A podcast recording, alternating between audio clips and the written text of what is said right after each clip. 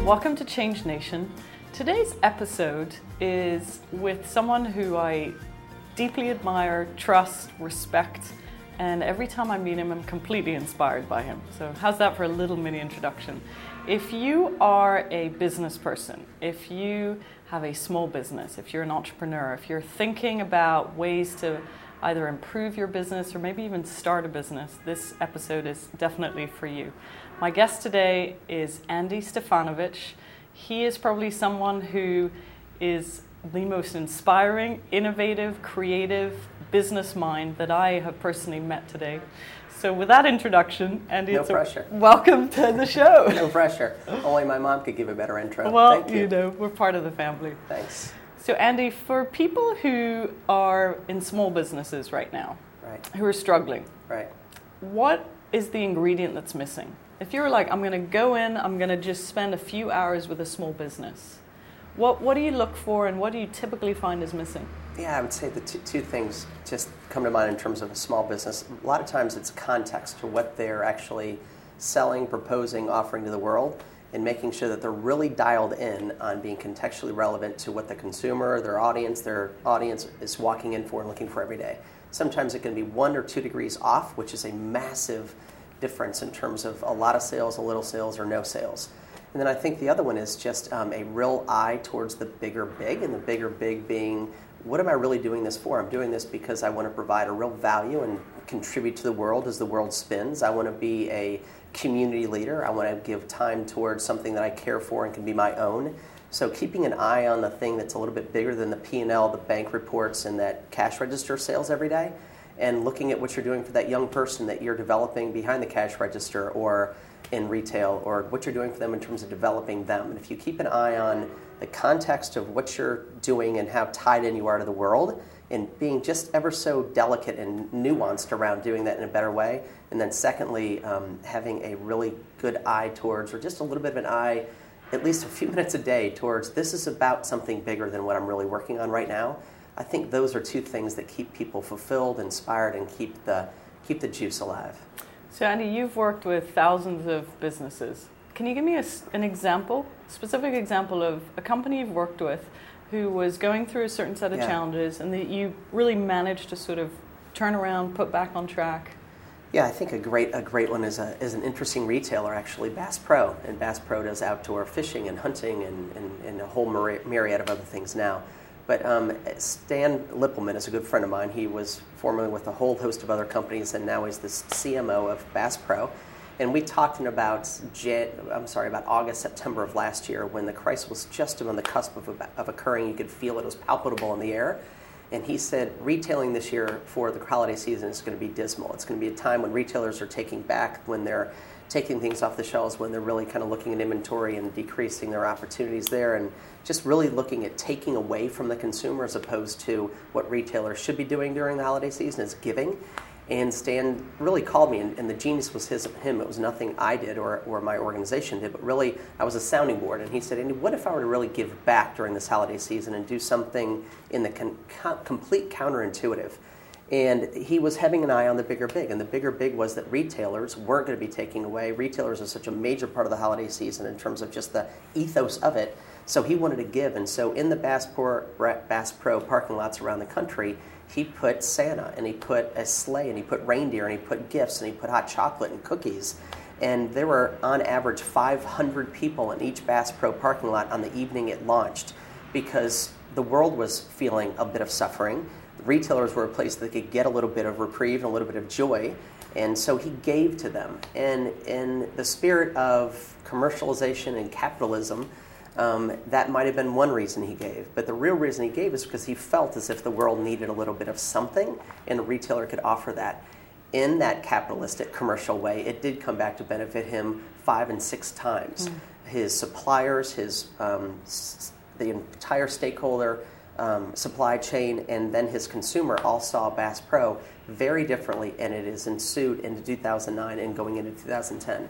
One of the few retailers that really kind of cracked through the code And he inspired people, and he gave something when you didn't think you should be giving, but taking. To entrepreneurs who are, they've been challenged. Maybe their revenues have dried up. They might have lost their passion. They might have lost their inspiration. What would you tell them? To entrepreneurs? To an entrepreneur. To an entrepreneur. I think it gets around continual change, and continual change is through the lens of two things, I think. And continual change is when you talk about being dried up and really kind of being less inspired and a little bit less tapped to what it was all about earlier on, and you're a little bit kind of wondering.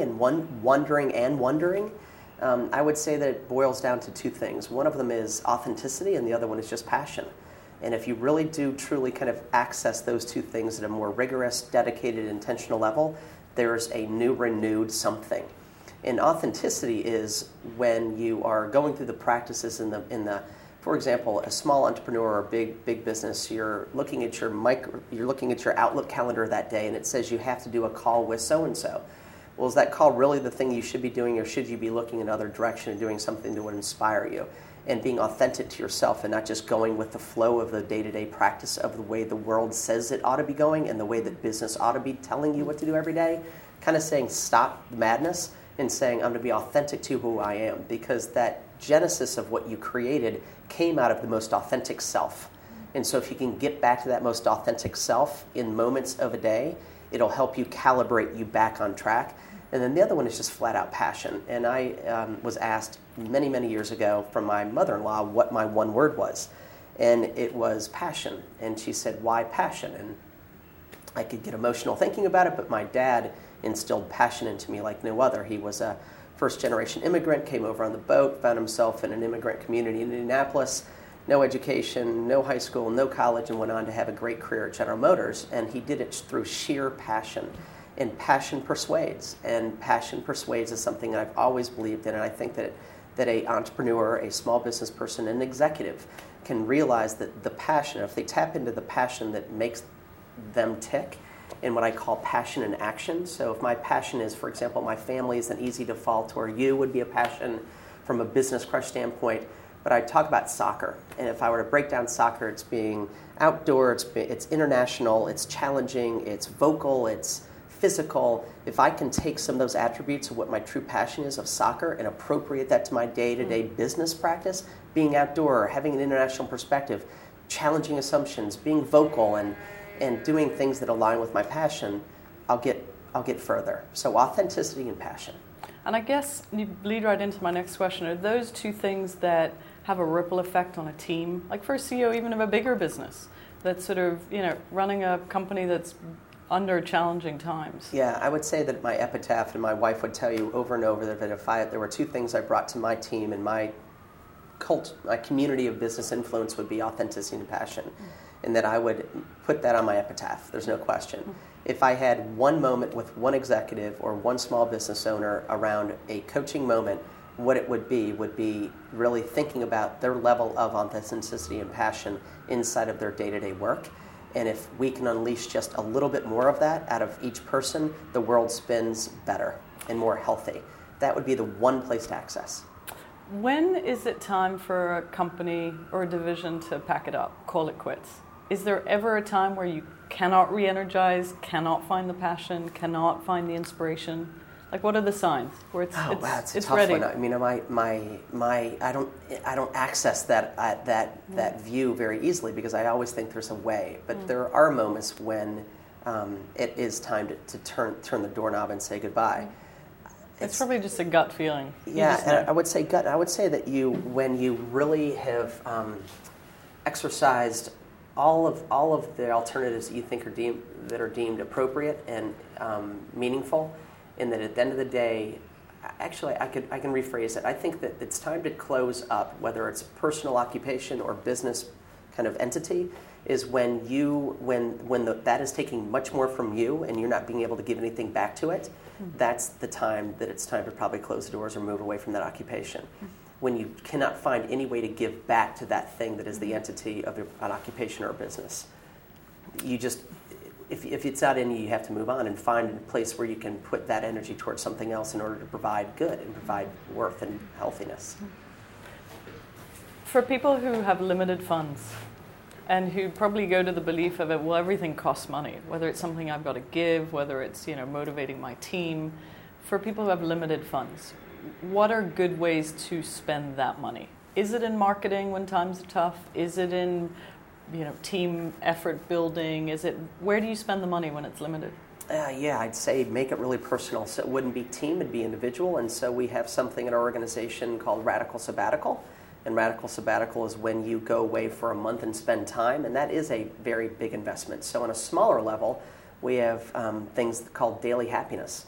And Daily Happiness are things, whether it's $20 or $50 or an hour, regardless of time, it could just be hours in the day to go find some inspiration and make it very personal to you. So if you were to hypothetically ask somebody, if you had $5 in an hour, what would you do?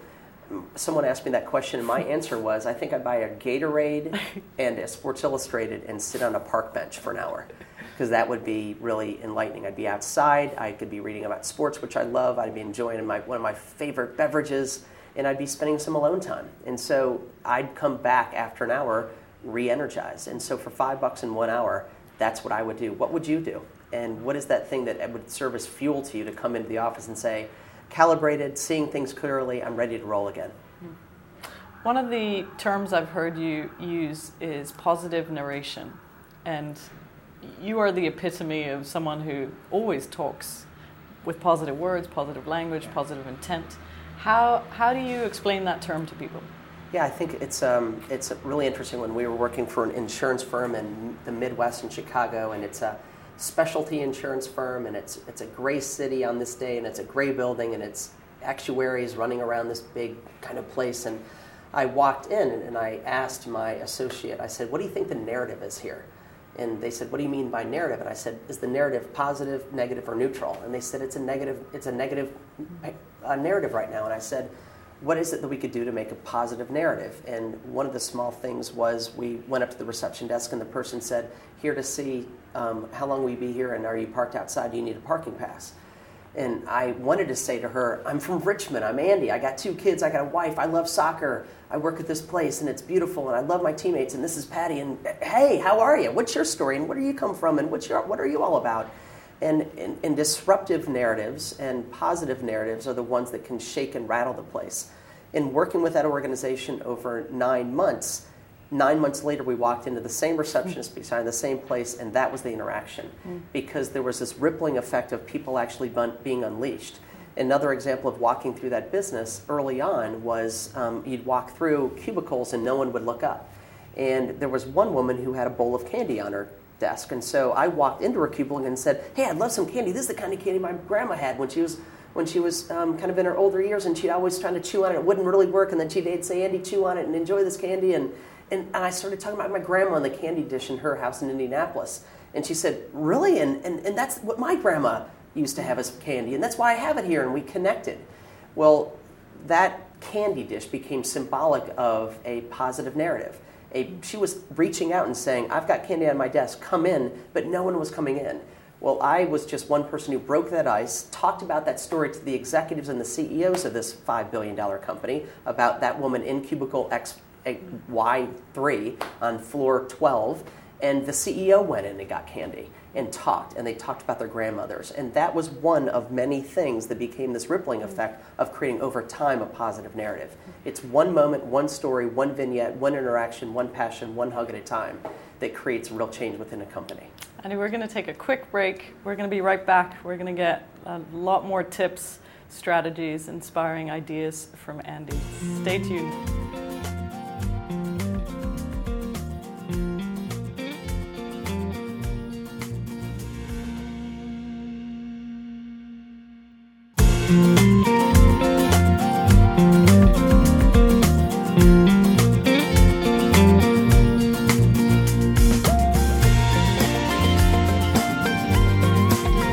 Welcome back to Change Nation. My guest is Andy Stefanovich, a true sort of business expert, leader, visionary in all things that might apply to your business right now, whether you have a small business, big business, or whether you're even thinking of starting one. Andy, welcome back. Thanks.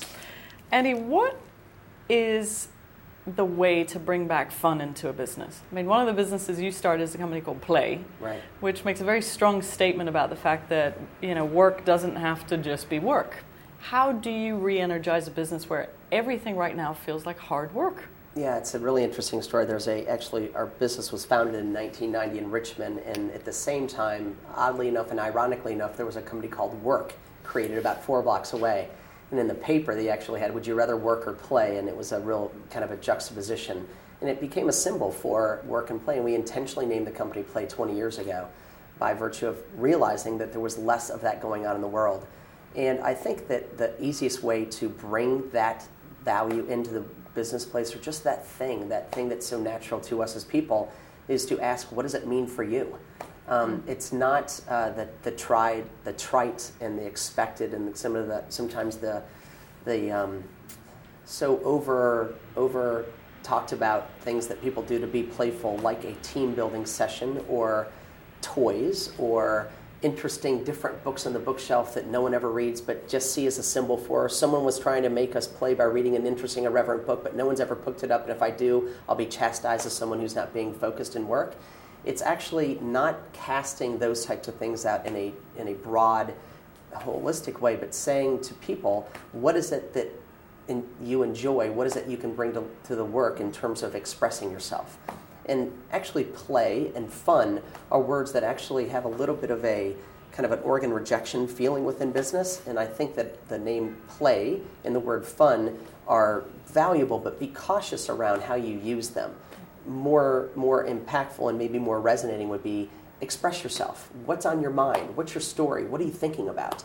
And by virtue of asking someone, what you thinking? And as you're walking down the hallway, that really does kind of bring about play, because when you're asked to express what you're thinking, that is an open-ended question. You can go anywhere you want. You could talk about the movie last night, or the business strategy that's on your mind, or the client that you haven't serviced lately, or the marital problems you're having, but it's where you are. And where you are is when you're asked to express where you are, that is liberating. And liberating is fun. Liberating is play. Liberating is expressive. So make it personal, make it very real. Ask the questions, what's your story? What are you thinking about? What's on your mind? How are you? A smile, a hug, a small thing like opening the door. Those kind of things are play and fun, and it's not the trivial things in the conference room like a Nerf ball. That actually is symbolic and represents an opposite direction. And another question I get a lot, just thinking about people who are in businesses right now, is people feel a little stuck on what decision to make. Yeah. So they're not making a decision, and they're kind of in that sort of paralyzed place of, if I do this, this might happen. What's a good way to make a good business decision? How do you make good business decisions right now? What comes in and what doesn't come in? Yeah, I think, Andy Grove at Intel used to fire himself and walk around the building and say, I'm firing myself, I'm going to walk around the building, decide if I want to rehire myself. And in that hour of walking around the campus of Intel, he'd either come back in and say, I'm rehired as chairman and CEO, I'm going to take control today, or he'd go and spend the day reflecting. And there's that, really asking yourself the question, am I leading well, and am I making the right decisions? The other one is really truly counting on trusted advisors, and I don't call them trusted advisors or your board. I call them your personal board of directors. And someone gave me this lens years ago, and they said, who are your personal board of directors, Andy? And I said, well, I have a board of directors, which is the people who run and kind of administrate my business. But they said, personally, who are your board of directors? And they said, who are those people that are your loyal oppositions? The people that are fiercely loyal to you, fiercely and unconditionally loyal to you, but always going to give you an opposing and a very alternative point of view. You, Ariana, being one of those for me. And you're smiling as you know it, because you know you're that person to me. As an optimist and as a creative, it's really easy for me to create my way out of things, and I can almost find excuses for creating my way out of things, which is sometimes need to be gut-checked by a loyal opposition, a personal board of directors, someone who just gives you, who understands how you think, process, and react to the world, and can give you a counterintuitive point of view on that. But always knowing that their loyalty is unabashed. Okay. I would access those people. And what are the 3 to 4 to 5 people that you would make your personal board of directors? Mm-hmm. And call them and say, it comes with a big fee, it's a dinner a year, and it's really fun, and it's a great meal, and it's on me, and it's no more than $100, but I'm going to make you a personal board of directors, which gives me the right to be able to call you and say, am I thinking about this correctly? And my personal board of directors has been absolutely instrumental and valuable through the process of asking myself the right questions and make good decisions. One of the concepts you talk about that I'd love you to share is this notion of excelling versus competing. Yeah. I think in business right now we all think of competition and top 100 lists and, you know, who's the top competitor. What's the difference between those two words? Oh, it's a massive difference. It's a complete orientation. And when an executive team or an executive or a small entrepreneur or a sole proprietor has a mental shift from I'm competing with the market and competing with the marketplace and I'm competing for share of wallet and share of mind versus I'm excelling and do what I do very well and really concentrating on having an appreciative or almost a Montessori approach to it. Mm-hmm. I'm going to focus on the things I really do well and really let that be my avenue towards success. Always with the context of I have an understanding for who those likely competitors will be or people in the similar space. It has a completely and radical different orient for you every day. And what could be a negative narrative in terms of I'm not competing very well, I'm losing market share, I'm not staying on the curve within the industry, or I'm doing what I do really well and I'm concentrating on that with a consciousness for what's going on in the market and what's going on in the world. It just has a difference between a positive narrative and sometimes a negative or a deflating narrative. Mm. Vastly different. Essentially, if you were to ask a client or ask a small business person to an executive suite, when you have a competing orient versus an excelling orient, what comes to mind? And what kind of day-to-day behaviors and actions are you doing? And when you have them talk about the excelling orient, you hear that they're doing the things that they know they should be doing every day as opposed to the competing, which is more of a nervous, more of an anxiety-ridden, more of a downward-sloping narrative as opposed to an upward-sweeping one for change. Mm-hmm. And you can actually just hear them describe that. So I just ask yourself, when you're excelling versus competing, what are you doing different every day? Mm-hmm. And let yourself talk about that, and you'll find in that conversation what you need to find. I know a lot of people don't necessarily want to hear this because it's a negative sort of question, but what do you find businesses are doing wrong right now? What I think they're doing wrong right now is that they're listening to the street and they're listening to a few people on the board and they're listening to a executive officer who believes they need to be leading as opposed to following. That's one thing that I think is really important in today's world of just change in terms of the business landscape. Followership is absolutely the new norm for where leadership is going to go and where people are going to gravitate towards a magnet or a beacon. And I think that the companies that are doing it well are using a bottom-up and a very much a cultural kind of orient to the change and the growth as opposed to one person, a few people, or the street dictating. And when you ask what they're doing wrong, I think they're listening to a few points of view as opposed to the larger population, which really the ideas do reside in. And if you can ask them for their ideas and ask them to engage in those ideas, it all becomes a positive narrative at that point. How would you help someone who is not running a company, who's not a CEO, who's not at that level, but wants to affect change, but they're not a VP or president or anything? How do you become more of sort of someone that stands for change within a company, without the fear of being too disruptive that they might be fired? Yeah, we have a coffee shop in my neighborhood in Virginia, and it's called World Cup, and I go in with my family on Saturdays and Sundays, and we get a coffee, and we play in the park adjacent to it. And about a week ago, I was standing, waiting in line, getting a latte for Jill with skim milk and two Sweet & Lows. And I'm observing a young kid look at the bulletin board, and I walked up to him because he was a student when I taught at University of Virginia a few years ago. And I said, "Ben, how are you? What's going on?" He said, "I've got this entry-level job. I'm only working part-time. The economy's tough. I'm trying to find some other things to do." And I said, "So how are you going about that?" And he said, "I'm looking at bulletin boards. I'm finding just topics that I think I could access and bring some value to." And I think just exploring the different topics and avenues and kind of expressions of where the world needs some change and saying to yourself, I'm going to put some time a week towards that and really being dedicated to that. And Ben said, I've dedicated, and this was an amazing level of maturity for a 26-year-old gentleman to say, I'm going to dedicate 5 hours a week for the next 6 months towards this and see if I can provide some value and maybe it do some benefit to me as well. but really kind of just scanning and seeing where someplace I can put my passion. A lot of businesses right now are laying people off. Yeah. And I know you've laid people off. I certainly have as well, unfortunately. Can you reveal anything about why certain people are being laid off versus others, other than performance?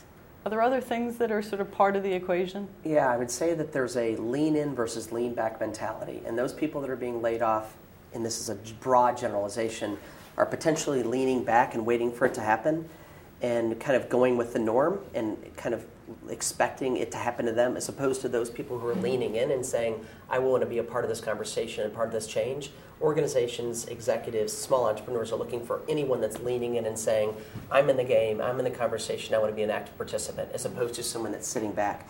No room with the efficiency and effectiveness of today's world and how it's changed. Are there for just a whole host of people leaning back? It's the lean-ins that are getting the nod. Very interesting. I'm going to finish off. You got 5 seconds to answer these questions. It's what I call our signature questions. Great. Best change you've ever made? Marrying my wife. Hardest change you've ever had to go through? Selling my business to Profit in December, which ultimately was a great change. The belief that you go to during times of change in your own life? Trust. Wonderful. Well, Andy, what a pleasure. It's great to have you on the show. Thank you. It's a pleasure. Thank you for just all the tips, all the things that you've revealed to people. I know this comes with 20, 25 years of experience people just got for free. For more information on you and your work, the website is prophet.com. Exactly. And that is spelled? PROPHET.com. Wonderful. Thanks, Andy, so much. Absolutely. Thanks for watching. For more interesting interviews, tips, inspiration, ideas, please visit us on the web at changenation.com.